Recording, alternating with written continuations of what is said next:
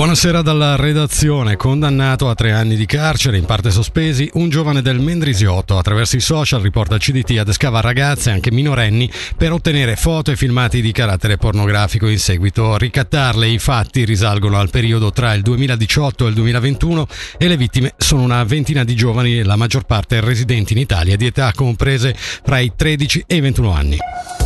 Il sindacato svizzero dei mass media e l'Unione Sindacale Svizzera, sezione Ticino e Moesa, si oppongono alla decisione del Consiglio federale di ridurre da 335 a 300 franchi il canone radio-televisivo. Secondo la SSR si prevedono con l'approvazione licenziamenti per 900 impieghi a tempo pieno, 150-170 dei quali nel solo Ticino stando alle stime del sindacato. A questi andrebbero sommati i licenziamenti delle aziende private che collaborano con SSR. Sentiamo Sabrina Erisman, co-presidente sindacato svizzero dei mass media della Svizzera italiana.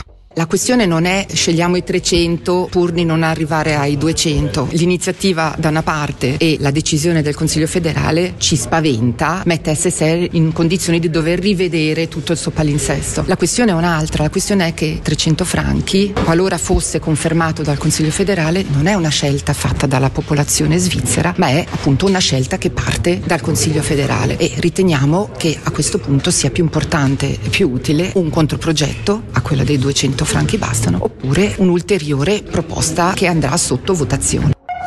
Mendrisio, presentate le liste di Alternativa Verdi e Sinistra Insieme per le elezioni comunali del prossimo aprile. Per il municipio correranno Elia Agostinetti, Gianna Bonina, Claudia Crivelli Barella, Sara Öpling Guyen Trin, Nora Giardini Crocitorti, Jacopo Scacchi e Andrea Stefani.